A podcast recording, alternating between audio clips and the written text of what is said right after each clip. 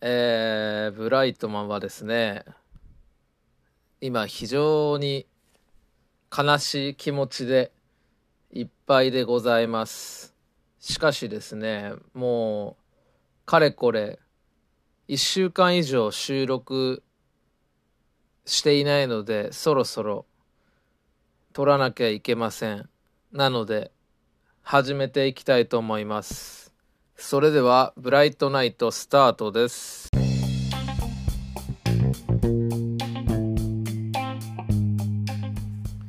2020年9月22日火曜日アンカー、スポティファイなど各種プラットフォームでお聞きの皆様いつもありがとうございます。奈良県大和郡山市からお送りするブライトナイト、えー、パーソナリティはブライトマンです。ということでえー、まあ、冒頭からだいぶ取り乱していたんですけども、まあ、何があったかというとですね、えー、まあ、ライムスターはですねライムスターはですねって自分がライムスターでもないのにそんな言い方あれなんですけど9月30日に、えー、去年ですね、えー、行った、えー、47都道府県ツアーのですねえー、ブルーレイ DVD を発売するということでそのリリース記念といたしまして、えー、インターネットでのですね、まあ、YouTube ですねでの公開サイン会というものを実施しますということで長らくですねアナウンスがありましてで、まあ、その、えー、サイン付きの、えー、ブルーレイ DVD を買うサイトというのがですねリミスターというサイトを使ってるんですけどもまあ当日まで買えるよということで、まあ、25日のまあその配信中でも買えますよということだったのでまあもちろん上限とかはあるとは書いてましたけども全然ですねそのあの、ですね決め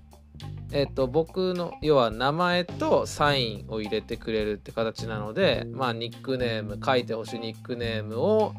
記載してあとはそのコメントっていうのをですね入れれますと。でそのコメントがやっぱりなかなか思い浮かばなくてちょっとこう買うのを買うのっていうかあの要はまだと購入登録をするのを渋ってたらですね渋ったらというか渋ってましてでまあ僕ちょっと昨日はねえっ、ー、とインターステラーじゃなくてあのテネットを2回目見てましたんであのアトロクですね。生で聞けてなかったんですけどどうやらそこでその歌丸さんが、えー、サインの方300枚ほどですかね書きましたというですね、えー、アナウンスしてたみたいでああそうなんだぐらいに思っていたらですね今朝先ほどですね、えー、10時前ぐらいに見たら、まあ、まずブルーレイの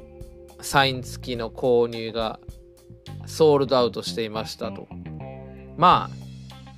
自業自得だなと思って。まあまあまあまあブルーレイで本当は欲しかったですけどまず DVD にしようかなと思いつつまあショックながら、まあ、ラジオブライトナイト撮ろうかなと思ってまあこう動き出してちょっと気になってもう一回サイトを見てみたんですね。したら DVD の方にもですねソールドアウトの文字が新たに刻まれておりましてまあ完全に積んでしまいました。もうねショックすぎて言葉もないんですがまあそれこそコメントっていうのはですね購入してからもどうやら今日まではあの変更ができたみたいなのでもう全然あの先に買ってしまえばよかったものを、まあ、こうしてダラダラやっていると、まあ、こういう痛い目を見るんだなというお勉強になりました。いやね辛いです。まあそんなね私の自業自得トークはですね置いといてですねまずだからあれですね。こう皆さんのお耳汚しになってなければいいんですけども、えー、先週のですね9月17日木曜日の、えー、アフターシックスジャンクションの方でえー、まあ、新概念提唱型投稿コーナーというですね19時45分からの枠で木曜日は Spotify プレゼンツのラジオできるかなというコーナーがやってるんですけども、まあ、そこでちょっとですね僕の9月の頭ぐらいに送ったメールが採用されてましてまあ内容としてはですね、まあ、僕が13回ぐらいラジオを撮ってきてちょっとまあ1本の時間が長くなってしまうんですがこう縮めた方がいいのか、えー、コーナーごとに分割してアップロードした方がいいのかとかですね。そういう悩みをこう解決していただきたくてメール送ってたんですけども、まあ、それにめちゃめちゃ丁寧にですね橋本プロデューサーの方が答えてくださってまあ基本的にはあの1回目のアドバイスを元にあとは、まあ、ここを伸ばしたらいいんじゃないかとか、まあ、さらにはこうまだ僕がコーナーにはしていないけどこういうところをコーナーにしてみると面白いんじゃないんでしょうかっていうアドバイスをですねまあ事細かくしてくださりましてなんかめちゃめちゃね申し訳ないと言いますか本当にありがたいなと思っております。まあ今回はですねそれを受けてまああのー、コーナーの編成をですねちょっと試験的に変えてみようかなと思っております。ちょっとねあのーそうしようと思いついたもののなかなかまたですね動き始めるのが遅くてですねあの固まってはいないんですがちょっと勢いで一発やってみるのも手かなと思いましてそこもブライトナイトの良さかなと思いまして今日からですねえー、ちょっとその橋本プロデューサーのアドバイスを参考にやってみようかなと思っております。まあ、あとは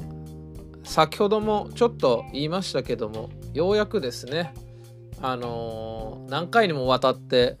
喋っていたですねクリストファー・ノーラン監督のですね最新作がえっ、ー、とですね9月の待ってくださいね。9月の18日に公開になりました「テネット」という映画ですけども、まあ、僕は当日の夜一番遅い回で、えーえー、エキスポシティのですね109シネマズで、まあ、日本でも最大級の IMAX シアターまあ日本に池袋と大阪にあるんですけどもそちらの大阪の方で、えー、初回見てきました。で、えー、まあいろんなことを考えつつ、えー、まあうないさんよろしく考察なんかも見ながらえー、僕のあの考え至らなかったところを埋めて、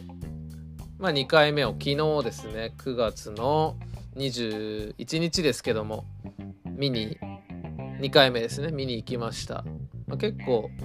分かってきたとこもありつつ、まあ、やっぱり難しい内容ですけどもまあそうやって見るのがまた面白かったりとか、まあ、あといろんな人が言ってますけどもやっぱりその映画館で見る良さとかあとは映画をいろんな人とお話しするっていう良さをまあ思い出させてくれたというか、まあ、そういうですね効果があったんじゃないかなと。まあ大作映画なのであのいろんなねそれこそマーベルの映画とかですね、まあ、他の配給会社の映画とかもあの軒並み延期延期を繰り返している中でまあクリストファー・ノーラン監督はですね、まあ、今見なければということで公開に踏み切って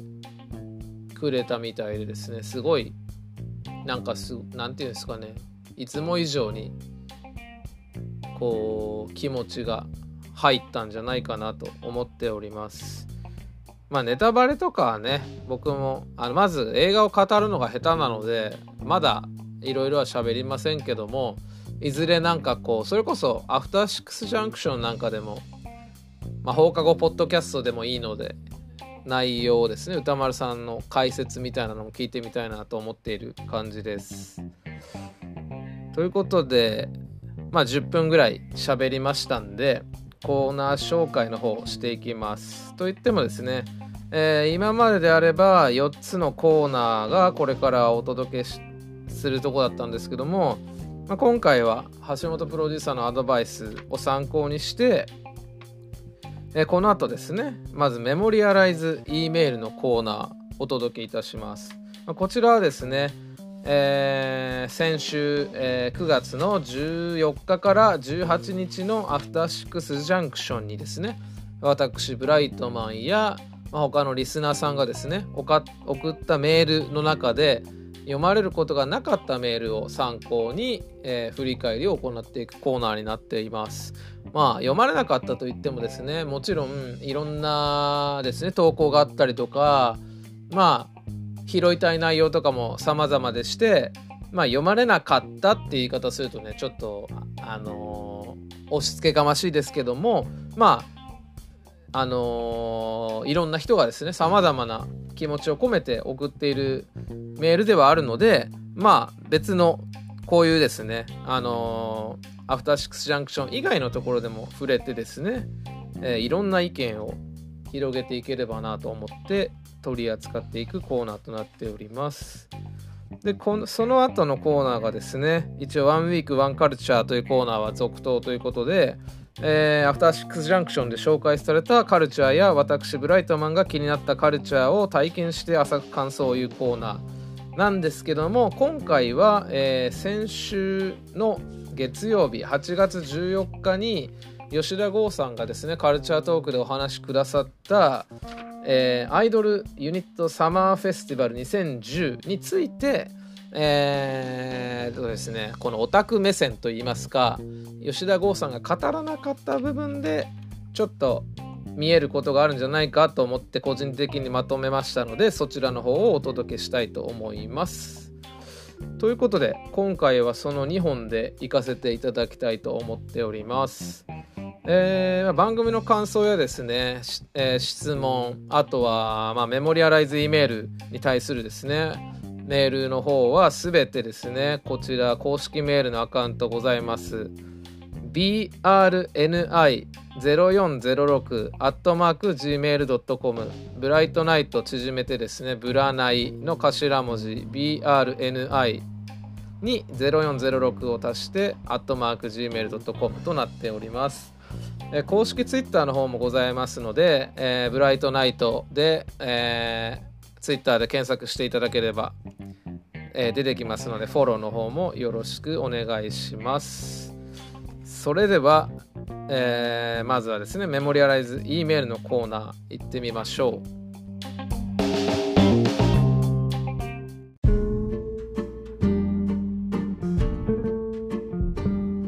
ここからは私ブライトマンやアフターシックスジャンクションのリスナーさんが送ったメールの中で読まれることがなかったメールを通じて番組の振り返りを行っていくメモリアライズ E メールのコーナーです、えー、今回は2020年9月14日から18日を主に対象として取り上げていきます。でまずはですね9月15日火曜日グラフィックメディスン特集に対してですね送っているメールになります。でですね、まず、えー、っとですね、ラジオネームがですね、アリンゴさんですね。えー、ブライトマンさんこんばんは。今週も残念なことにメールのお焚き上げコーナーに投稿するメールがあります。以下の通りです。よろしくお願いします。ということで、えー、歌丸さん、宇垣さんこんばんは。アトロクヘビーリスナーとして、えー、毎日楽しく拝聴しています。医療と漫画をつなぐ新概念と聞いて今日の特集とても興味が湧きました。私は医療現場で働いていますが、えー、医療者側から見て患者さんに理解してもらえないなぁと思うことも多くありまた医療者側も患者さんの思いや医療に対する理解も十分に把握できていないと思う部分も多いと日々感じています。今回の特集から実際に臨床で活用できるものなどもあればいいなぁと思い楽しみにしておりますということでまあえー、っとですね日本グラフィックメディスン協会の、えー、中垣幸太郎さんと、えー、バンド弟子のレベティコの、えー、制作にもですね関わっていらっしゃる原正人さんのお二人が登場して、まあ、グラフィックメディスンというものをですね、えーまあ、僕たちに教えてくれる特集となっていました。でまあ何でしょうね。一言で言うとですね病気医療健康などをより理解するために漫画を使ったコミュニケーションをすることをですね。指すものがグラフィックメディスンというものですね。まあですね要はえー、何でしょう。単純な医療漫画からまあそれこそよく多いと言っていたのはまあ実際に疾患している、えー、病気を抱えている人が、まあ、こんな悩みがあるんだみたいな日々を綴ったちょっとまあエッセイみたいなものからこうお医者さんの視点であの病気の理解とか治療の理解みたいなのを深めるためにそれを漫画でまあ絵の方がですね特に分かりやすいというかですね歌丸さんとかもおっしゃってましたけど実際その痛いっていうのを伝えるのに言葉だけだとなかなか難しいものがあってそれを漫画というものを使ってこうより伝えやすくするっていうものはまあこれからどんどんどんどん広がっていけばいいなと思っています。まあ僕は正直何て言うんでしょうそんなにやっぱりグラフィックメディスンというものはえー、知らなかったのでまあこういうものがあると例えば僕なんかは病院にかかることも少ないので不意に病院とか行った時にわーっといろんなこと言われても多分テンパってしまうので、まあ、こういう漫画とかで例えば単純に病院にかかるってどんなことだろうみたいなことからもまあ分かんないですけどおそらくあるのかもしれないのでそういうなんでしょう。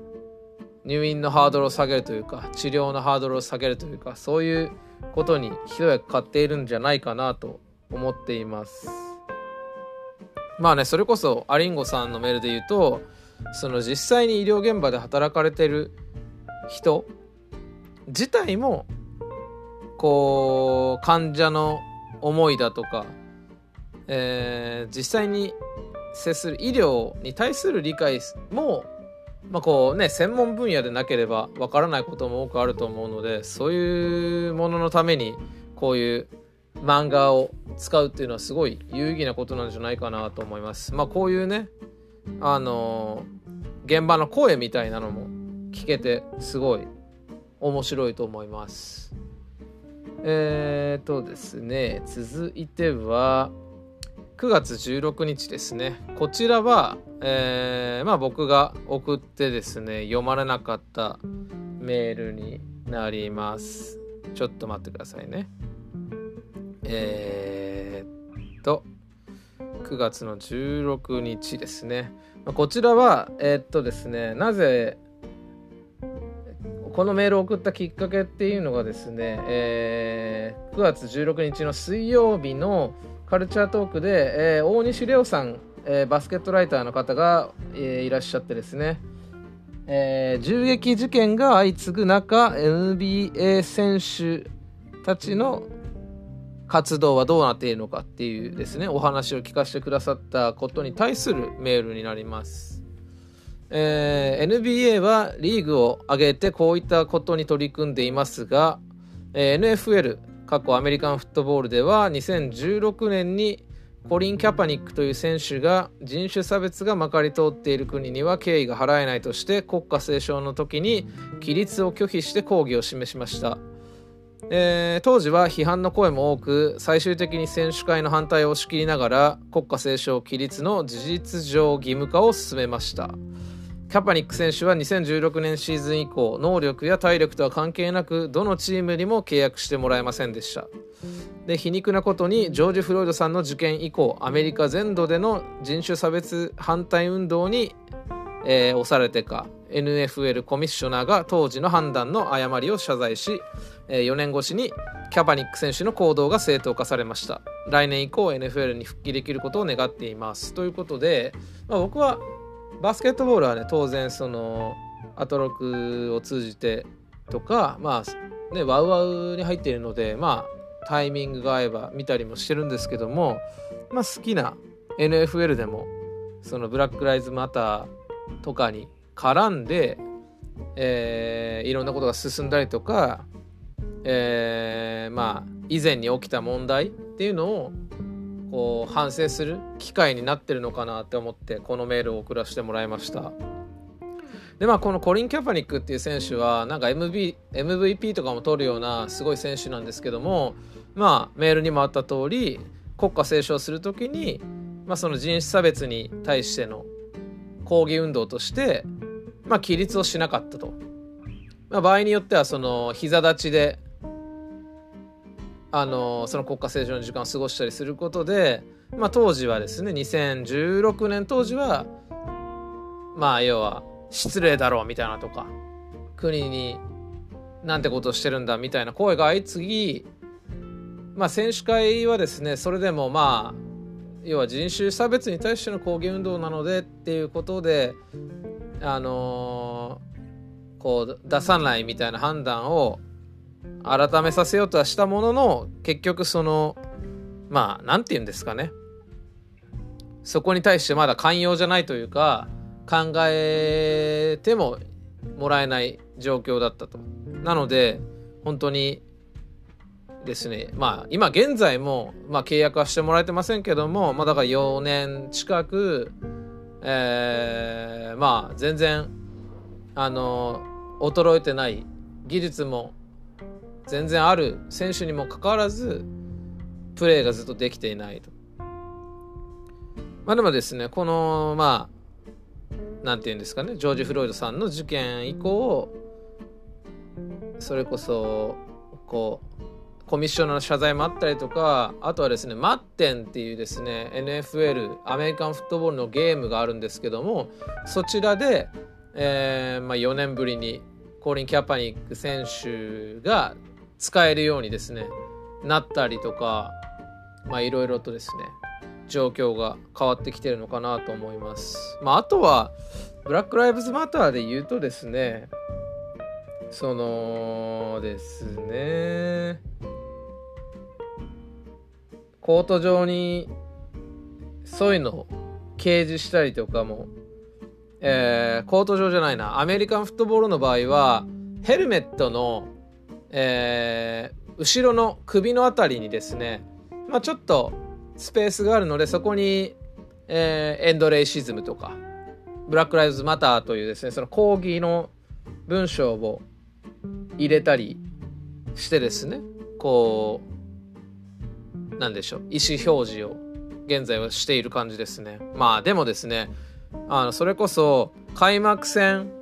なんかではえー、っとまあ要はこれから対戦するチーム同士が肩を組んでえー、まあその差別は良くないよっていうパフォーマンスをしたらまあそのスポーツだけやってればいいんだみたいな声もまあアメリカでもあったみたいでまあなかなかね難しいのかなと思っております。であとはですね F1 僕 F1 も見るんですけどもそちらでもブラック・ライブズ・マター、まあ、主にルイス・ハミルトンというですねまあ現代最高のレーサーですけども、えーまあ、そもそもこの選手がですね初めてそして唯一の、えー、黒人の F1 レーサーなんですけども、まあ、彼が主導で必ずですねレース前はブラック・ライブズ・マターとかですねその差別に反対ですよっていう抗議文が入った T シャツをレーサー全員で着て、えー、国家斉唱の前に、えー、そういう抗議運動としてセレモニーを執り行っている感じですね。まあ、あとはそれこそその広告とかにも挟みながらこう訴えている感じですね。まあもう当然なかなかそんな簡単なことではなかったと思いますけども、まあ、ちゃんと F1 のその選手会というかですねドライバー協会みたいなところでうまいこと進めていったんだなと思うとすごい何て言うんですかね。こうただ走ってればいいんだってだけではないと思うので皆さんすごいしっかり意思を表示して頑張ってらっしゃるんだなという気持ち。まあこういうのを NBA だけじゃないよ。まあもちろんそれは分かってると思いますけども伝えたかったのでメールの方をしました。こんな感じでございます。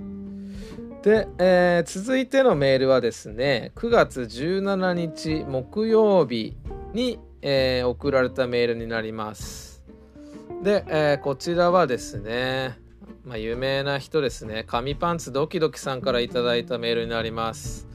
えー、ブライトマンさんこんばんは。いつもブライトナイトノーパンツで聞いています。ぜひ私のメールもお焚き上げしてください。えー、歌丸さん、うないさん、こんばんは。うないさん、少し早いですが、お誕生日おめでとうございます。アトロクが始まって3回目の誕生日、早いですね。この1年、水木チャンネルでゲーム実況をしたり、ビズスクエアのキャスターになったり、ラジオドラマ「青空」の主役を務めたりするなど大活躍でしたね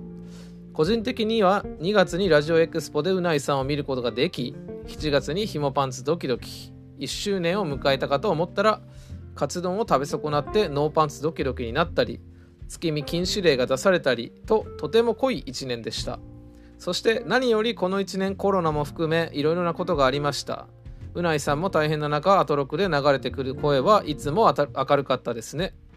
私含め多くのリスナーがうないさんの明るさ笑い声面白さに救われたと思います。落ち込む日々があっても、えー、ラジオが流れてくるうないさんの声にどれだけ癒されたことか。うないさんには助けてもらってばかりで申し訳ないですがいつか恩返しできたらと思います。うないさんいつも本当にありがとうございます。そして、えー、お誕生日おめでとうございます。よろしくお願いしパンツということでまあ、うないさんへ対するですね、熱い熱い誕生日メールというかですね、ラブレターじゃないですけど、そういうものもらいました。で、えー、と、まあ、誕生日ですね。うないりさアナウンサーが9月の21日で、えー、29歳のお誕生日を迎えたということでおめでとうございます。まあ、放送ではですね、21歳だなんてね、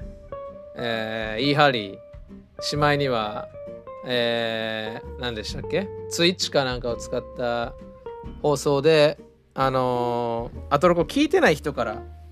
あの人、めちゃめちゃ若いな、みたいなことを言われて、舞い上がってるとこまで含めて、全部、めちゃめちゃ可愛いうないさんですね。テンション上がって喋ってましたけども、29歳ってことは、まあ、私ブライトマンは28なので一つ上になりますね。お姉さんですね。それこそそのあれですね。あのラジオできるかなでちょっと僕の恥ずかしいツイッターなんかが読まれた時に可愛いなんて言われてですね若干照れたんですけどもまあなかなか見られないお姉さんなうないさんを体験できるのも、えー、9月のえー、っとですね17日のビヨンえラジオできるかなの一つの楽しみ方じゃないかなと思いますのでぜひぜひですね、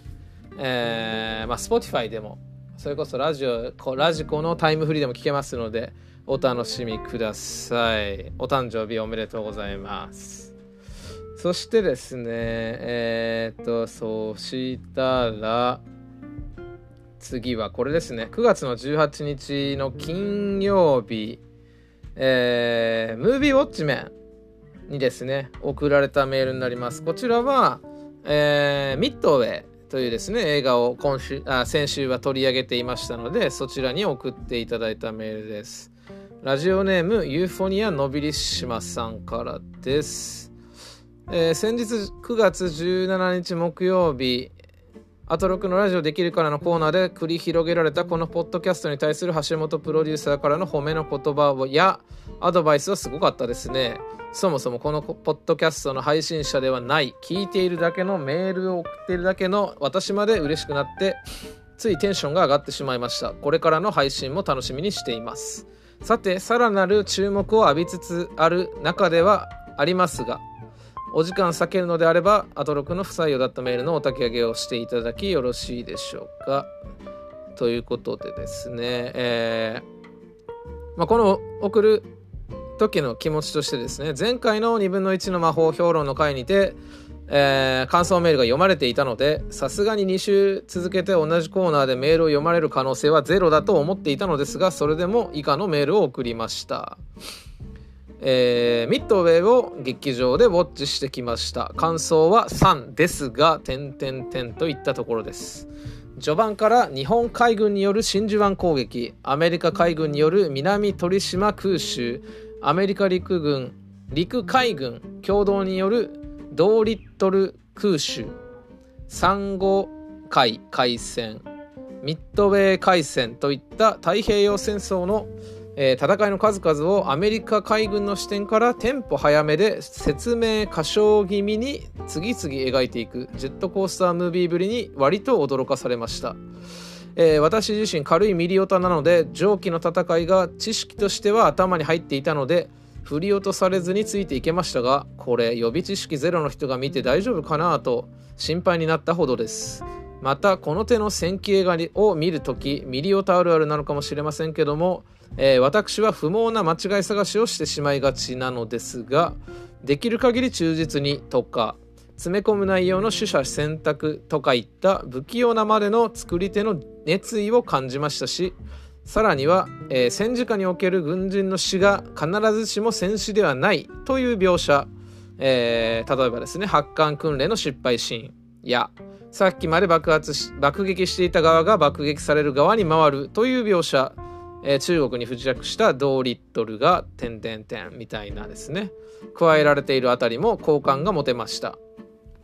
えー、しかし生真面目に忠実に作ると、えー、一本の映画として面白いこととは話が別ということに今更ながら気づいたのも事実です。えー、ある意味本作を見た一番の収穫だったかもしれません。最後に海辺の映画館でジョン・フォード監督を見た数ヶ月後にミッドウェーでもジョン・フォード監督を見るとは思いませんでした、えー、以上読んでいただいてお分かりの通り結構どっちつかずの内容なのでそもそも採用されにくいメールだったと思います。まあこんな一方でこういった感想メールを私が書く場合思い入れが強すぎてあれもこれもと書きすぎ文章がとっちらかる。逆に思い入れが弱すぎてスカスカな文章になるということが起きやすいのですが今回は割と私の中のミリオタ気質が起こす暴走はコントロールしかけたのではないかと自画自賛もしているのですがいかがでしょうか、えー、何にせよ毎度同じことを言ってますが投稿メールって難しいですね。ということでですねめちゃめちゃ確かに長いっす。でも、何でしょう。やっぱりエモーションがですね、大事ということは、えー、ハシピーも言っていたので、まあ、まずそこは大事かなと思っています。あと、まあ、そうですね、その、まあ、ここでも触れてるし、歌丸さんも若干言ってましたけども、やはり僕も見ましたけども、その、時系列をですね、もうちょっと分かっていればとかはえー、思った部分はあるかなと思います。あと確かにその何ですかね書いていた戦時下における軍人の死が必ずしも戦死ではないというところはですねまあ割と何でしょう生々しいというかまあそんなことでも命を落としてしまうことはあるっていうのはまあまあ、ある種体験した人でしか分かんないし、まあ、例えば帰ってきた家族の気持ちだとかいろいろあるんでしょうけどもまあ映画でそういうとこを描写するのは確かに大事かなと感じました。であれですねそのジョン・フォード監督って要はその戦争してるとこに取らしてくれ取らしてくれみたいな感じで来た人ですよね。僕はね、そこら辺詳しくないのであれでしたけど、まあ、当時はどうだったんですかね。本当にあんな感じでミッドウェー海戦とかのところに来ては本当の戦争を取りたいんだみたいな感じでやってたんですかね。すごい気にはなります。ただそうですねこう僕も確かにそのあれもこれもと文章を書きすぎてしまう癖は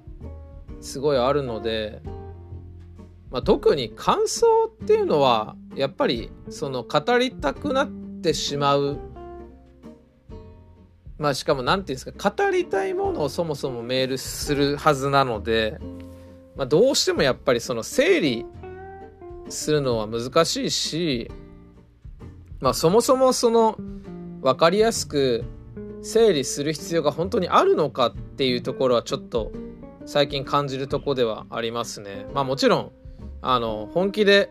メール読まれに行くって考えたらもちろんその作業が必要だと思うんですけどじゃあ本当にそれが面白いかって言ったら微妙な問題でやっぱりそのまあ重ね重ねになっちゃいますけどその橋本プロデューサーが言ってたみたいにまあそのエモーションの大事さを考えると本当に自分の思ったことを勢いで書く。でまあ例えばそれが長ければそのアフターシックスジャンクション側であのはしょったりとか重要そうなところをこうかいつまんだりっていうのは、まあ、僕の今まで送った経験の中でもあったので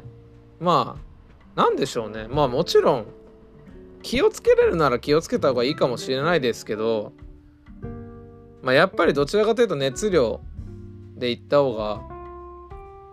面白いと思うので間違いなくそんなにね短くしたりとか気にして書くと意外と似通ったメールになって埋もれたりしてしまうと思うので全然いいんじゃないかなっていうふうに思っています。まあね僕のわからない領域なのでミリタリーな部分はぜひぜひねこれからもいろいろとご教授していただきたいと思いますえーとですね、それから、このコーナーではこれですね、ラスト。えーまあ、9月18日同じ金曜日ですね、これのフューチャーパストの、えー、月曜日に対する感想メールになります。こちらは、えー、ラジオネームですね、ミッシャルガン・エレファント・カシマシ男さんです。これ男でいいんですかね？おの方がいいんですかね？ちょっとね、それ、アトロクだと、男って呼んでるかな？まあ一応そちらで統一させてもらっております。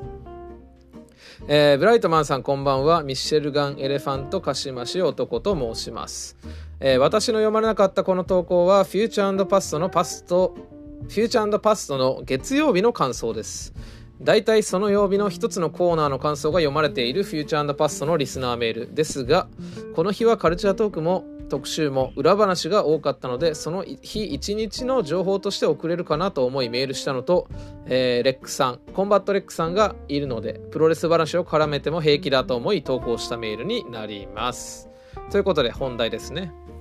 えー、今週のアトロクは全体的に裏話だらけの月曜日が面白かったです、えー、20時台のトロマ映画特集。悪魔の毒毒モンスター東京へ行くが公開されていた当時小学生だった私はなんか大人が悪ふざけしてると思っていたのですが関根さんと江戸木さんのお話を聞いてイェール大学出身？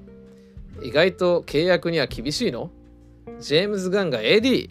などなどの裏話に驚きつつもロイド・カウフマン監督独特の信念も見えて改めてトロマ作品を見てみようかと思いました。えー、そして6時台のカルチャートークで吉田剛さんが語られるアイドルユニットサマーフェスティバル2010の話は、えー、まともなものはいないのかと思うほど内部もファンもブブカも異常でこれも面白かったです私はアイドルに疎いのですがこの SKE48 のファンの異常な状況を聞いてシンパシーを感じてしまいましたそれはかつて格闘技ブームだった頃当時大人げ、えー、大人気のプライドと、まあ大人が好きなって感じですかね。プライドと、あ、大人気のだ。当時大人気のプライドと、えー、新日本プロレスの大きな大会が、えー、同じ日に同じ東京で重なりました、えー、私は友人と当時格闘技ブームに押され気味だった、えー、新日本プロレスの方を見に行ったのですが帰り道私たちはなんで天山が優勝なんだよ？もっと勝負しろよ。なんで天山なんだよ？と試合結果に勝手に落ち込み文句を言いながら歩いていました。しかも最近もその友人と会うと何であの時天山だったんだよ。もしあの時棚橋が優勝したらさとか。といま、えー、だに過去と決着がつけられない始末なので放送を聞きながらわかるわかるぞとうなずいていました。えー、ここで本文が終わって、えー、こんな感じの投稿でしたと。よくよく読むとやっぱりまとまりがなくて説明不足でフューチャーパストが何のためにあるコーナーなのかというのを無視していたなと思うと読まれたキラキラボスさんの文章が素晴らしく読まれなかったことに納得しかありません。追伸これからも毎週のブライトナイトとアトロクでの投稿を楽しみにしておりますということでありがとうございます初めてですねもうミッシェルガン・エレファントカシマシ男さんなんかめちゃめちゃ聞く名前なのでめありがたいとこなんですけども。そうこの月曜日本当に面白くてまずはトロマ映画の方は正直僕見たことなくてただでも UNEXT 入ってるんでちょっと今後見てみようかなと思います。まあ何ですかね。まあそれこそ特集内でおすすめしていたやつからどんどん見ていけばいいんですかね。もしですねミッシェルガン・エレファントカシマチ男さんのえー、おすすめなんかあったらそれから見たいと思うのでぜひぜひまたメールの方よろしくお願いします。で6時台の件は、えー、まあこの後えー、ワンウィークワンカルチャーでもお話しするので細かくは語らないんですけどもこのですねやっぱり感想とかを言う時に自分の体験談とですね絡めてお話しするっていうのがやはり素晴らしいとこかなと思っていてまあ特に今回プロレスですよね。そのやっぱ、あのー、吉田さんとかも、要はプロレス好きがいて、まあそういう作用を期待して SKE とスマイレージとバンピーとももクロのバチバチを見に行っている節があったということで、まあそのつながりと、まああとレックさんがいるからということで、プロレスで攻めたという感じですよね。まあ、本当に僕なんかはあまり自分の過去とこう重ねてメールすることが少ないしこう過去のことを思い出すのが苦手？というかそんなに大した人生を送ってきてないのかなって思うぐらいまあ別に、うん、語ることがないのでこういうメールがねすごい羨ましいです。ただまあ先ほどの、えー、ムービーウォッチメンと違って確かにその短い時間で、えー、1週間月曜日から金曜日まで振り返るっていう特性上まあ長いとなかなかね読まれづらいのかなって思ってしまう部分もありますね。だからまあ例えば裏話だらけだったから月曜日ってくくっていますが例えばまあまあ、えー、6時台の18時台のカルチャートークだけに絞ってみるとかっていうのはこのフューチャーパストでは必要なのかなって思うけどでもまあやっぱ熱ですよね。大事ですよね。このあのー、感情で送る感じがやっぱりどうしても好きかなっていうふうに僕は思います。まあもちろんねあのー、採用されたい内容のメールとかもあると思うのでそこはこう自分を調整しつつうまくやっていければなと。それこそまあこのラジオにメール送ってくださってるアリンゴさんとかえー、っとまあここで書かれてるキラキラ星さんとかあと NSTRD さんとか、まあ、あと野暮天な連中さんとかもですね結構そのビヨンド・ザ・カルチャーであフューチャーパストで読まれることが多いかなというその感想メールがうまい人たちとかの感想をなんかこう何て言うんですか傾向対策みたいな感じで僕もやれたらなとは思うんですがなかなかそうもいかず僕は本当に瞬発力だけで送ってしまうので、まあ、こういうあのミッシャルガン・エレファント化しましょう男さんみたいなこの反省する気持ちというのをですね僕も大事にしたいなと思っています。ということで、まあ、やってみたもののなかなか難しいですね。なんか結局そのエモーション作用があったのかと言われるとどちらかというとインフォメーションになっているかなっていう雰囲気もありつつまあまあやりながらあのどんどんどんどん良くしていければなと思ってますのでまあ一応今後もこの雰囲気をとってまあもちろんなるべく僕のメール中心にはしますけども引き続きえー、っとですねリスナーの方からの、えー、不採用メールの方もお待ちしていますのでで今後まあえー、っと量が多くなっていくと当然その取捨選択は必要になってきますのでその辺はご了承ください。まあ、で今後何でしょうまあ私は日々金欠でございますのでその金欠がですねこうちょっとでもその隙間があればですねちょっとステッカーなんかも作りたいなと思っていますのでまあその辺でこうあの何、ー、て言うんですか？取捨選択した時の付加価値ではないですがそういうものをいつになるか分かりませんけども考えていますのでそんな感じでよろしくお願いします。えー、まあ送っていただくメールアドレスなんかですねもう一回言うと brni0406-gmail.com となっていますのでよろしくお願いします DM の方でも受け付けておりますえー、っとですねそれでは以上、えーメモリアライズ E メールのコーナーでした。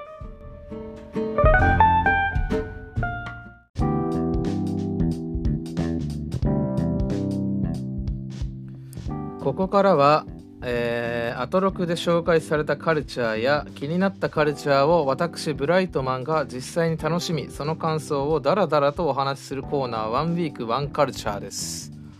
ということでですね、まあ、今週はちょっとあのー、体験したカルチャーというとですねちょっと変なんですがえー、っとですね、えー、9月の14日のカルチャートークで、え、吉田剛さんがですねちょっとお話ししていた、え、アイドルユニットサマーフェスティバル2010について少しお話ししたいと思います。で、まあですねこのこれ何なんだっていうのは、まあ、もちろん Spotify とかでですね、えー、そのカルチャートークの時間聞いていただきたいんですけども、まあ、ざっくり言うと2010年の8月30日31日に渋谷 CC レモンホールで行われた、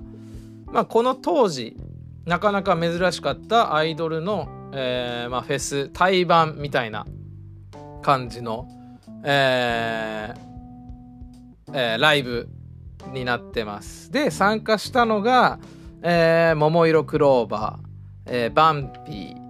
SKE48、そしてスマイレージという4組のアイドルが登場しました。で、まあ、吉田剛さんの視点ではですね、それこそ、その、えー、ブブカ界隈の方々がですね、その当時、えー、まあ、できたばかりの SKE48 が、まあ、とにかくやばい。とにかくすごいやつらが、まあ、今回のそのアイドルサマーフェスティバル2012東京に乗り込んでくるぞということでめちゃめちゃ期待して、えー、ライブに参加したものの、えー、その要は対戦構造みたいなものを全然意識していなかったがためにまあ SKE48 が大惨敗したというまあ吉田剛さんたちの間ではがっかりしたエピソードをですね、えー、こう裏話を含めてまあそのナタリー音楽ナタリーの方でその特集をですねしていまして、えー、それをまあ今回ラジオでもですね少しお話ししに来てくれたという感じです。でまあこの当時ですね僕も実際そのアイドルまあオタクといいますか、まあ、ハロープロジェクトが好きだったのでおそらくこの2010年の、えー、アイドル界隈のお話は多少はわかるかなと思いまして、えー、ちょっと調べていこうかなと思っていろいろと探ってみました。でそのまあ吉田さんは裏話的なところから攻めていたんですけどもじゃあ実際この4つのグループが本当どういうグループだったのかっていうのと実際その行われたライブの雰囲気っていうものを僕の方でまあ補足じゃないですけども見ていこうかなと思います。でまずまあこのライブは、まあ、4組なのでそれぞれ順番にライブをしていったんですけども1日目が「桃色クローバー」バンピー SKE48 スマイレージの順でライブをしましたと。で2日目は、えー、バンピーまでは一緒なんですけども、まあ、SKE と、えー、スマイレージを入れ替えて、まあ、トリを、えー、2つのグループでそれぞれ担当したという感じになってます。ただちょっと便宜上、えーと、語るのに、えー、都合があるので今回は1日目の順番でちょっとお話をさせていただきます。まずこの2010年8月30日時点の各アイドルの状況なんですけども、えー、まず桃色クローバーですね現在は、えー、桃田かな子、えー、佐々木彩香、えー、玉井しおり、えー、高木玲奈の4人の、えー、状態にな4人編成になってますけども当時は、えー、6人編成でしたと。でえー、っとですねあとは有安桃香さんと、えー、っとですね、早見あかりさんが、えー、の6人でやっていたと。で、桃色クローバー自体は、まず2007年の時点で、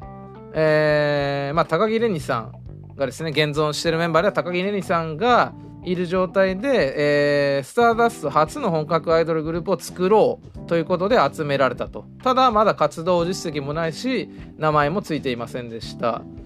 でそこからですね2008年の3月に、えー、桃田かな子さん玉井しおりさんが合流して、まあ、あとは当時もともといたメンバーの、まあ、が抜けたりとかありつつまあ桃色クローバーというものが立ち上げられましたと。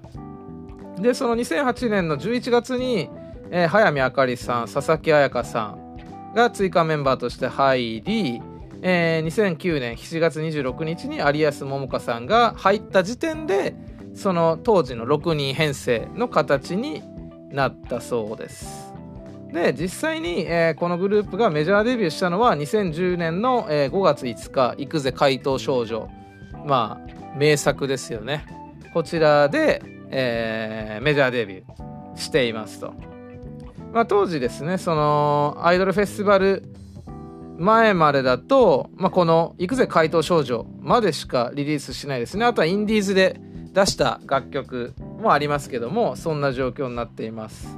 で、えー、お話にも出てましたけども例えばですね SKE と兼任していた高井月菜さん、まあ、この方はですねシンパティクシュというですね、えー、寺島由布さんとのコンビなんかで今活躍してますけども、まあ、あとは、えー、名前は上がりませんでしたけど柏由紀奈さんというですね、えー、乃木坂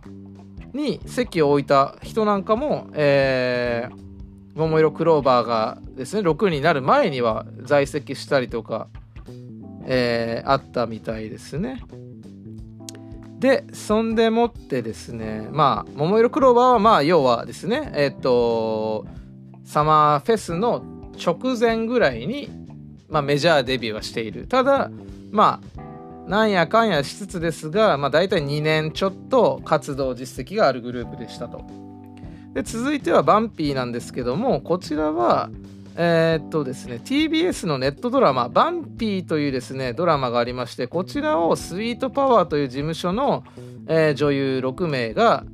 えーまあ、出ていたそうなんですけどもその6人で結成されたグループ、まあ、途中で1人卒業してしまうんですけどもでまあ年齢も、まあ、性格もそれこそ背の高さなんかも凸凹な、えー、みんなということでバンピーという名前がついたり、まあ、それぞれのメンバーに合わせた、えー、英単語をですね一つ一つ頭文字取った、えー、由来なんかもあるそうです。で、えー、このグループは2009年の10月に結成。だから本当にそのももクロよりももっとサマーフェスに近いところでこう結成してデビューしているグループになります。ちなみにこのグループは2014年の6月に解散しております。で、えー、続いてですね SKE48 ですけどもこちらは、えー、AKB48 の初めての姉妹グループになります。名古屋市の、えー、堺を中心とする48グループのアイドルになります。で2008年7月が結成日で、まあ主なメンバーなんかはですね卒業した方を含むと、まあ、松井樹里奈さんとか松井玲奈さんとか、まあ、現在ですねバラエティーでも活躍している須田あかりさんなんかがいらっしゃいます。まあ、コンセプトなんかはですね AKB を踏襲しつつも2013年までは茶髪禁止などイメージ面で差別化を図っていましたと。でここが一つ48で珍しいのは大体48グループっていうのはこう例えば AKB だったらチーム A チーム、えー、K だから、A、チーム K チーム B みたいな感じで、えー、3グループとかに分かれて、まあ、もっと実際は、えーと、チーム4とかあるんですけど、まあ、グループに分かれてそれぞれのリー、えー、それぞれのグループをまとめる人をキャプテンというふうに呼称して呼ぶんですけどもこのですね SKE だけはこのキャプテンの位置をリーダーというふうに言っていて、えー、SKE 全体をまとめる人をですねキャプテンと言っていますね。まあ、AKB なんかだと総監督とか言ったりすると思うんですけど、まあ、ちょっとまあ他のあの難波のグループとか博多のグループとかも同じようにキャプテンって使うんですけどこの SKE だけはリーダーという風な表現をしているみたいですね。まあアイドルとしてはがむしゃらさが魅力のまあ、ダンスがうまいとかじゃなくて本当に全力で歌って踊るアイドル像かなと思っています。で、えーまあ、個人的に思っているのはこのグループは僕の中では、えーまあ、2010年は本当にすごい年だったかなと思っています。えー、まあですねデビューシングル「強き者よ」というのがありましてその後3月24日に「青空片思い」で、7月7日にごめんねサマー。まあ、ここまでが、えーと、フェスでかかる曲ですけども、その後も、One, Two, Three, Four よろしくとかですね。えー、っとですね、その後も2011年になっちゃいますけど、万歳 Venus、パレオはエメラルド、オキドキと。で、まあ最終的にですね、1月、2012年の1月25日に出す片想い Finally あたりまでは、まあ個人的にもめちゃめちゃすごい勢いでえー、突っ走ってるっていうのを感じていました。実際僕も、えー、結構その「万歳ヴィーナス」あたりは曲とかも結構聴いてましたね。まあほんと全力が売りのちょっと体育会系チックなグループだったかなと思っています。で最後にスマイレージですね。こちらはえーまあ、ハロープロジェクトのアイドルですけども、えー、とですね、そもそもですね、えー、4人でスタートしてるグループなんですけども、この4人がもうそれぞれ、えー、2004年からですね、え、芸能活動をスタートしていて、え、デビューは2010年なんですが、もうかなりこう積んできた。もう9歳とかからですね、えー、もうレッスンレッスンの日々で頑張ってきた、えー、4人ですね。まあなんでだから2004年に、えー、ハロプロに合格しているのでハロプロエッグという、え、研修機関みたいなとこですけども合格しているので、まあ、およそ6年ぐらいですね。こうレッスンを続けてきた、まあ、本当に、まあ、当時は最終兵器なんか言われつつデビューしてきたグループです。でまあそうですね。まあ僕の印象としてはそのメジャーデビューする前からインディーズで4枚。でメジャーデビューして、まあ、CD をどんどん出していくんですけどこのインディーズのシングル4枚からそのメジャーデビューのですね「夢見る15」という曲までが本当にパッケージングがすごくてその話の詩の世界観とかも含め、まあ、そこはもうつんくさんの問題ですけども本当によくできた楽曲をいただいたアイドルじゃないかなというふうに思っています。でまあ何でしょうね。そんなに権威はないですけども2010年の年末には日本レコ日本レコード大賞の最優秀新人賞なんかを取っているグループになります。ただですね、このグループは、まあ、不幸というか、不幸なことにというかですね、2011年5月29日になぜか新メンバーオーディション発表され、まあ、当時ですね、小川咲さんというメンバーが、えー、卒業するというのが見えていたからというふうには、えー、言われていましたけども、まあ、この辺からですね、まあ、要は4人で本当小さい時から頑張ってきた4人だったのでちょっとこうなんでしょうね。グループが空中分解していく感じでちょっとスマイルで大丈夫なのかなっていう雰囲気はすごい漂っていました。まあその後ですね新メンバーが入ったりとか、えー、解明ですね。まあ皆さんそれこそ和田彩香さんがですねアトロクにいっぱい出てますけどもまあ和田彩香さんの紹介ではアンジュルムというグループで紹介されることがあると思います。それこそあのー、名前が出てこない蒼井優さんとかも、まあ、アンジュルムが好きで、えー、カルチャートークかなんか出てらっしゃいましたけどもその前身グループがこのスマイレージというグループになっています。そんな感じですかね。なので結構そのスマイレージにしろ SKE にしろももクロにしろ、まあ、バンピーはこのデビューっていうのがまさしくそうですけどもかなりこう乗っている時期に岸くもこの4組を、えー、こう揃えることができたっていうのは本当にすごいイベントになった一つの要因かなと思っています。まあ実際ですね当時人気がですね SKE はめちゃめちゃありまして、まあ、僕はハロプロが好きでですねハロプロ界隈に友達とかいっぱいいましたけども結構ですねこの2010年から11年にかけて、えーまあ、大量にオタクが流れていった印象がすごいあります。まあもちろんそのハロプロと兼任してる人もいましたけども、まあ、例えばその握手会のシステムとかですよね。もう大きいしまあとその全力で踊る姿。もちろんハロープロジェクトも全力で踊ってますけどもその何て言うんでしょう。その体育会系感を表には決して出さないのでハロプロは、まあ、そういう面でも新しいものを求める人が、まあ、飛びつきやすいのが SKE だったのかなというふうに感じています、まあ、あとももクロもねその怪盗少女からかなりガツンと来てたのでそれなりに話も聞いてきたかなと思います。でまあ郷さんがですねまあ、とにかくその SKE がですね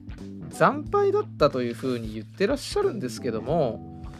えー、2日間のセットリストを、まあ、いろんなとこから調べて見てですね見たところ実はまあセットリストを見る限りではそんなになんだろう悪くないかなっていう風な曲が並んでるかなと思います。というのもどのグループもそれぞれ壁曲を歌ったりは当然してるし、まあ、ただ言ってた通り MC で、えー、その何人も何人もが挨拶をするってところでぐだった感じはあったのかもしれないんですが、えーまあ、当時のですねそれこそ日本放送がえー、開いた回だったので、あの、オールナイトニッポン R の方で、ちょろっとこうダイジェストの感じで流してたんですけども、その音声をですね、まあちょっとゴニョっとしつつ聞いてみたら、まあ結構本当 SKE の声援が多いかなというふうに感じました。っていうのはまあ単純に SKE のファンの数が多かったのかなっては思いますけども、まあ実際こうライブを見てみると、SKE に期待していたようなことが起きなかったのかなというふうにまあ僕のは現場には当時行ってなかったのであのー、わからないとこではありますけどもまあ曲だけ見たらそこまであの負けてないかな。ただこれあのスマイレージがとにかく言ってた通りバチバチにぶつけてきていてまあ、シングルもそれなりにやりつつでカバーしてますけどそもそもがカップリングで出しているもののカバーなので、まあ、自分たちの曲と言っても過言ではないと。であとはですねそのこのフェスの後に出す、えー、9月29日に発売するシングルをこの、えー、アイドルフェスティバルで初披露していたりとかとにかくこのフェスにかける厚さみたいなのが確かにあったなっていうのはセットリストを見て感じましたまあねメジャーデビューしたシングルは全部この時点でのものは歌ってますしまあ、定番曲の「好きちゃん」とかもですね、えー、最後に持ってきたりとかもう完全に殺しに来てるのは見て分かりますね。まあ、あとですね個人的にまあ思ったのはまあ例えばそのブブカの人たちだけじゃなくてこの人もすごいって言ってたっていうのがタワレコの社長の峯脇さんって方ですね。この人もあのー、当時その見に行ってまあ我が軍が勝利したみたいなまあ僕この表現はちょっと好きではないんですがまあいかにそのライブパフォーマンスっていうのをハロープロジェクトが一生懸命やっているかっていうところもあるのかなと、まあ、それを見習って、えー、まあももクロだとですね例えば舞台監督をしっかりつけようみたいなのはこのスマイレージを見て思ったことだとか言ってましたしまあ SKE とかバンピーにもそれぞれ影響を与えたのかなと思います。まあ、もちろんスマイレージも各々のグループから吸収することはあっただろうしまあそうですねそんな感じなのかなっていうふうに僕的には思いました全然ね SKE も負けてないですけどね。なんかねそれこそあれなんですよね。ユニット曲とかもやってるんですよね。こういうフェスなのに。そういうところは結構まあ確かにその劇場のちゃんそのまま持ってきた感も否めないけども、まあ、ある種自分たちの土俵で相撲取りに行ってる感もあるのでまあでもねこればかりは現地で見てた人の証言というのがねなかなか強いものでありますのでそのあくまで補足ぐらいになってしまいますけども、まあ、僕から見た、えー、アイドルユニットサマーフェスティバル2010はこんな感じでしたとちなみにこのフェスはですね8月31日は元モーニング娘。の道重さゆみさんも普通に鑑賞しに来たりとかしていたみたいですね、まあ、結構ね調べるとやっぱり便利なもので当時からブログとかはあったので結構情報が残っていて面白いなと思いました。掘りがいはあるというか掘りがいというかあの当時の暑さをまだ感じることができるのは面白いなと思います。まあなんかこんな感じで今回はまあもちろんあの特集のを絡めたえーワンウィークワンカルチャーの形でやりましたけども、まあ、橋本プロデューサーが言ってたようにあのまあ、僕アイドルシーンっていうものを語るほどアイドルのことを知っているかといったら難しいので、まあ、僕の好きな僕はちょっと王道なアイドルが割と好きなもので結構そのマブロンとかで出てくるタイプのアイドルは少なくなってしまうと思いますけども、まあ、ハロープロジェクトを中心にアイドルの話なんかもちょこちょこやっていければなと思っております。まあこんな感じでちょっとバサーっと喋ってしまいましたけども大丈夫だったでしょうか？まあねまたわからないことがあれば聞いていただければと思います。ということで以上「ワンウィークワンカルチャーでした。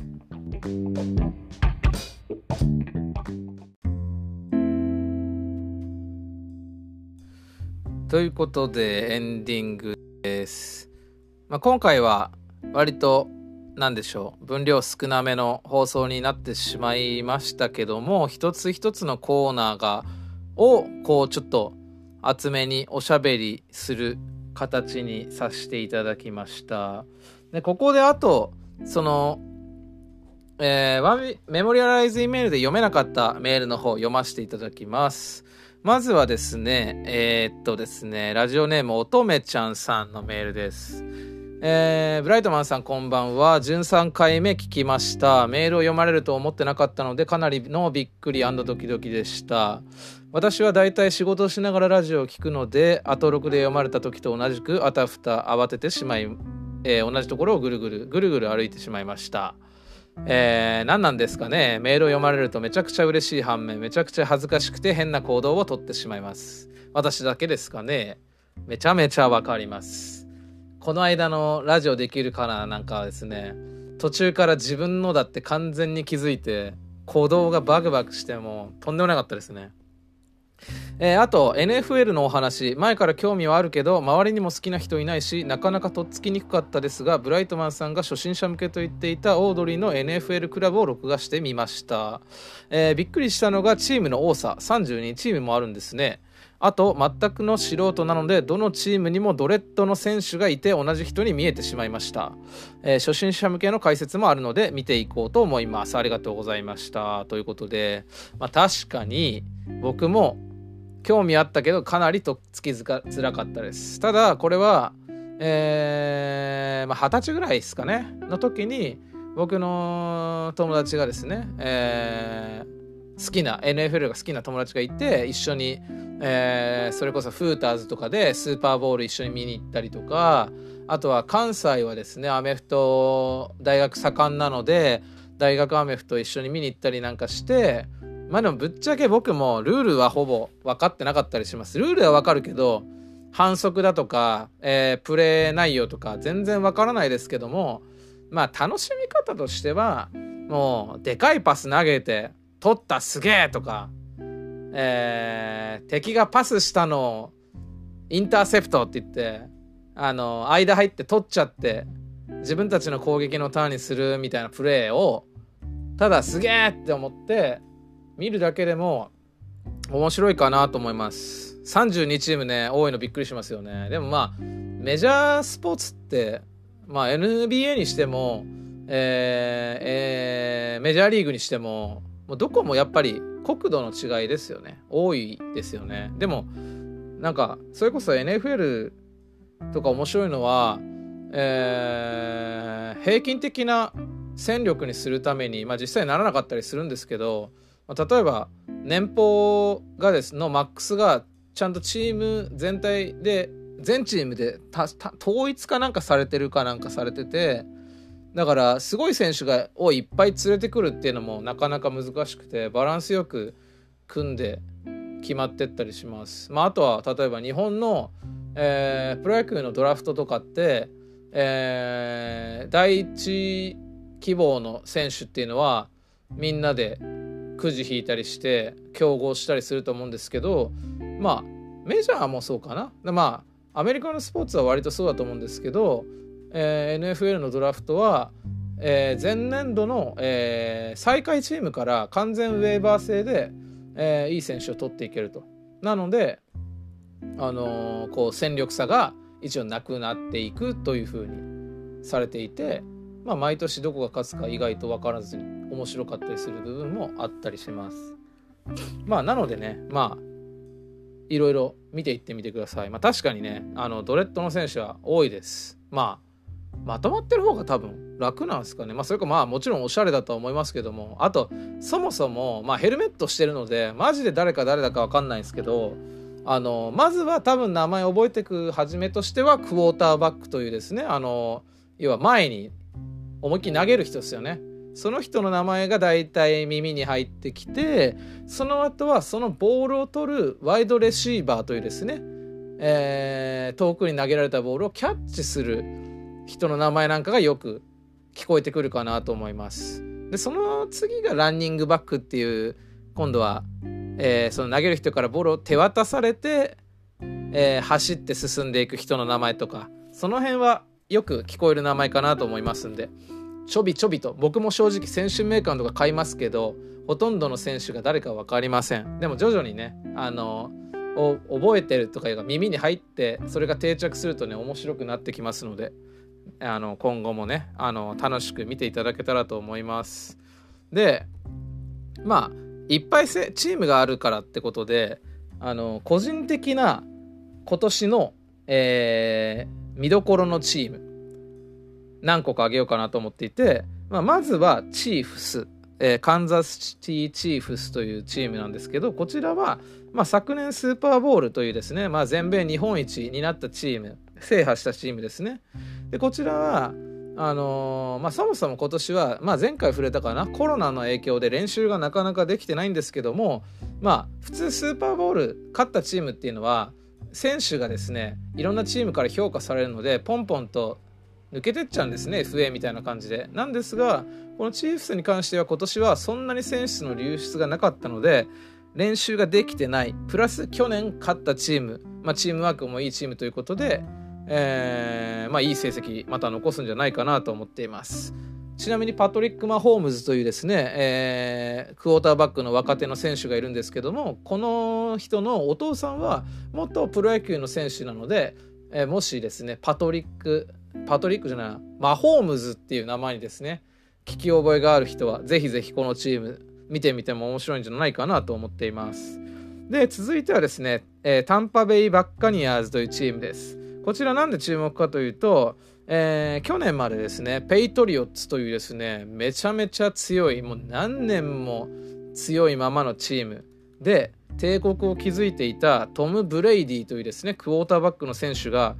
えー、プロキャリアの中で初めて移籍をしました。まあもう41、2ぐらいの年なんですけども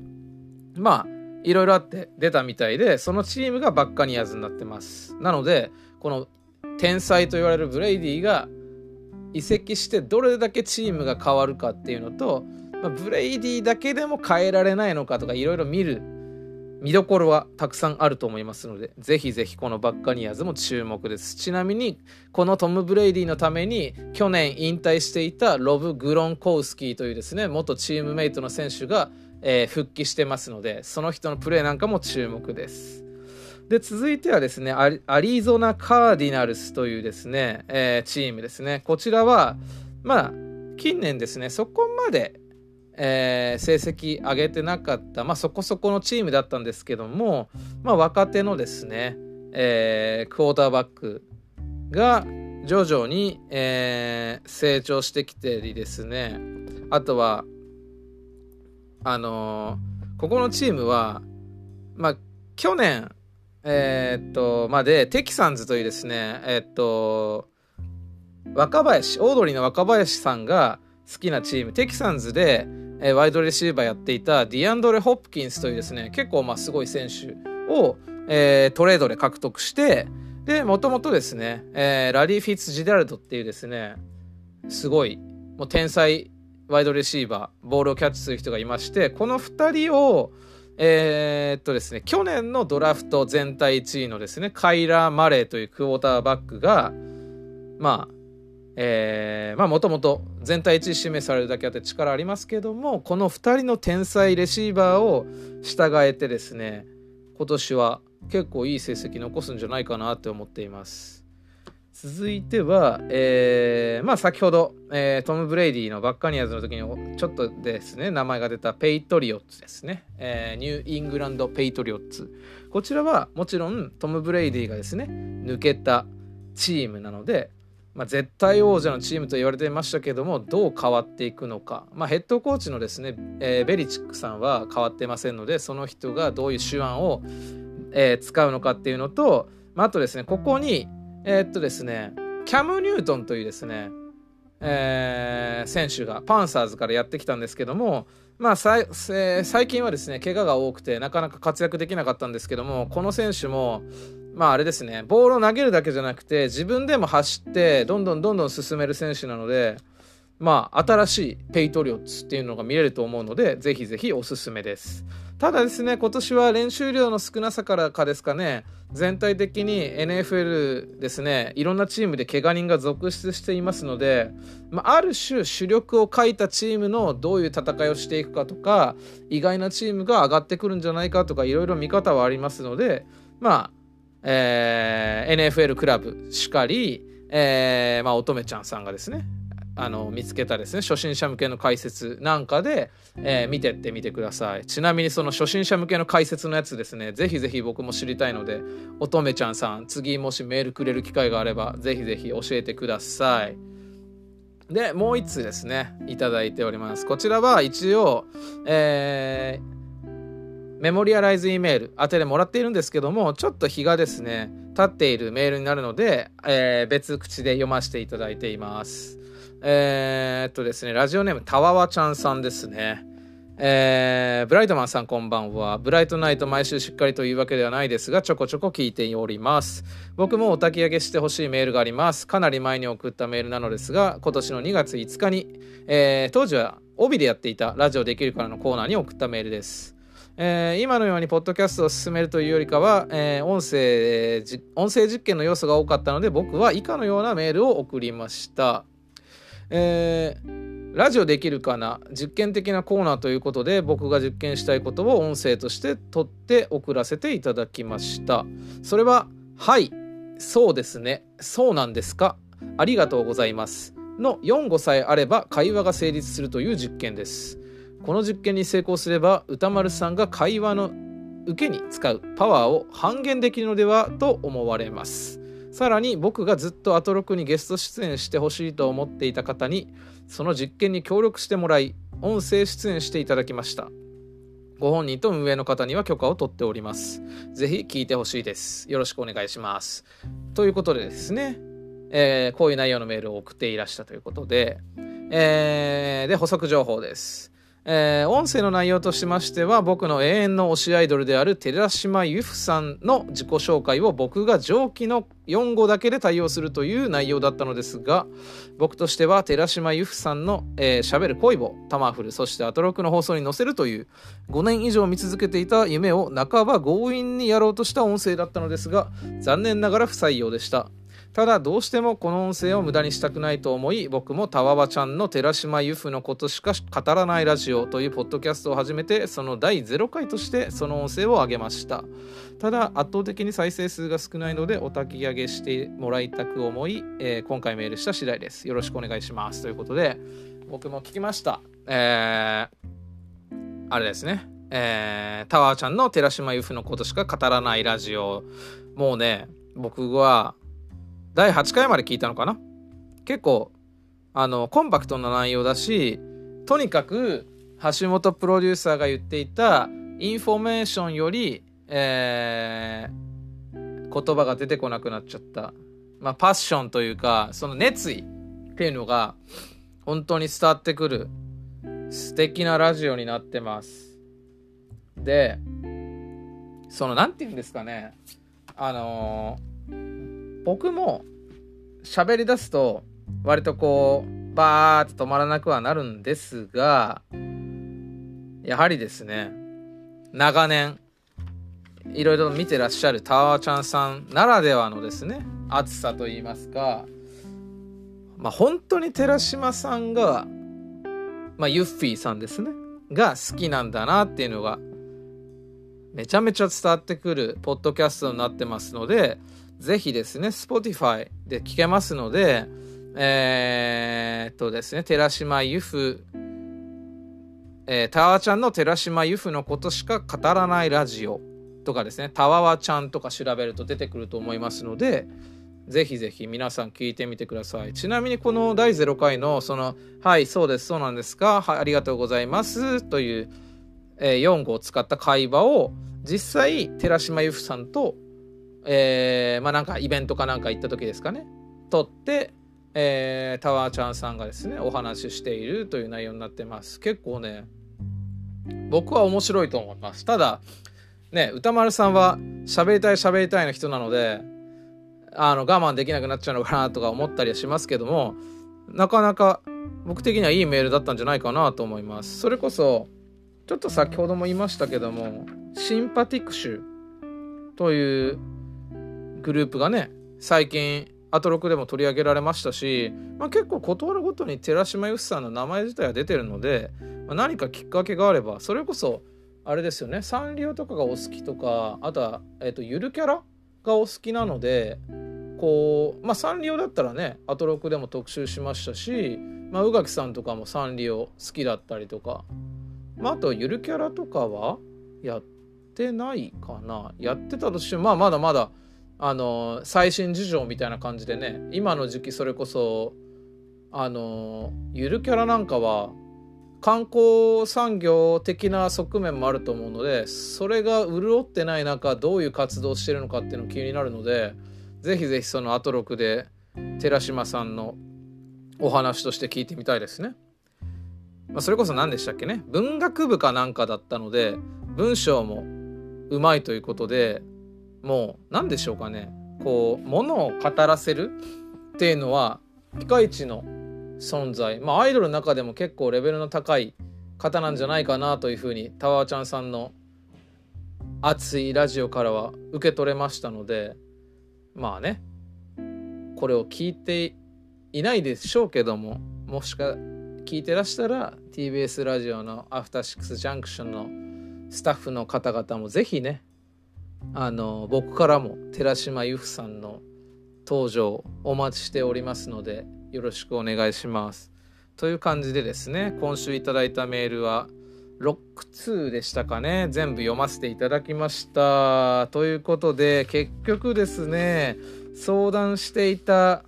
時間の長さっていうものがですねまあ一つ一つの長さが増えてしまってまあ時間全体の時間はおそらくコンパクトにはなってますけどもまあどちらの方がいいんだろうかなとまだまだ悩む感じになりそうです。それこそメールなんかはいっぱいいただいて嬉しいですけども僕のブライトナイトでもこう採用不採用ということがそろそろ近づいてきたのかなというふうに感じてきていますね。それかまあ思い切ってねワンウィークワンカルチャーなんかは結構僕が軽めにな感想しか言ってないのであのー、ハシピが言ってた通り番組まるそのメールの炊き上げをするラジオですよっていう風にするのがいいのかなとか思ったり思わなかったりただお焚き上げというねあの自分のメールはこう自分の送る時の感情みたいなのが見えますけど他のねリスナーさんから頂くやつっていうのはどうしても何でしょう特集の補足とかあとは僕なりの感想しか言えなくなってしまうのでもうちょっとこう模索していきたいなというふうに考えています。まあそんな感じですかね。まあ前回ですね。その要はラジオできるかなであの扱っていただいたおかげでですねものすごい勢いで70回再生されてめちゃめちゃ驚いているブライトナイトもそろそろ終わりの時間になってきました。えー、とですね再三言ってますけども、えー、質問とかですねあとは、えー、気になること相談したいことアドバイス、まあ、あとは読まれなかったメールの方ですね。どしどしと送ってきてください。えー、メールアドレスはですね brni0406-gmail.com brni0406-gmail.com となっております。公式ツイッターの方はブライトナイトで検索していただいたらしていただいても表示されるでしょうし、アットマーク BRNI アンダーバー OF でも出ると思います。こちらの DM の方でも各種ですね、メールの方をお待ちしております。まあもちろん、ブライトマンのえー、通常で使っている方でも全然受け付けてますのでよろしくお願いいたします。あとはですね、うーん、まあ、手軽に感想をいただくっていう意味では、まあ、いろんな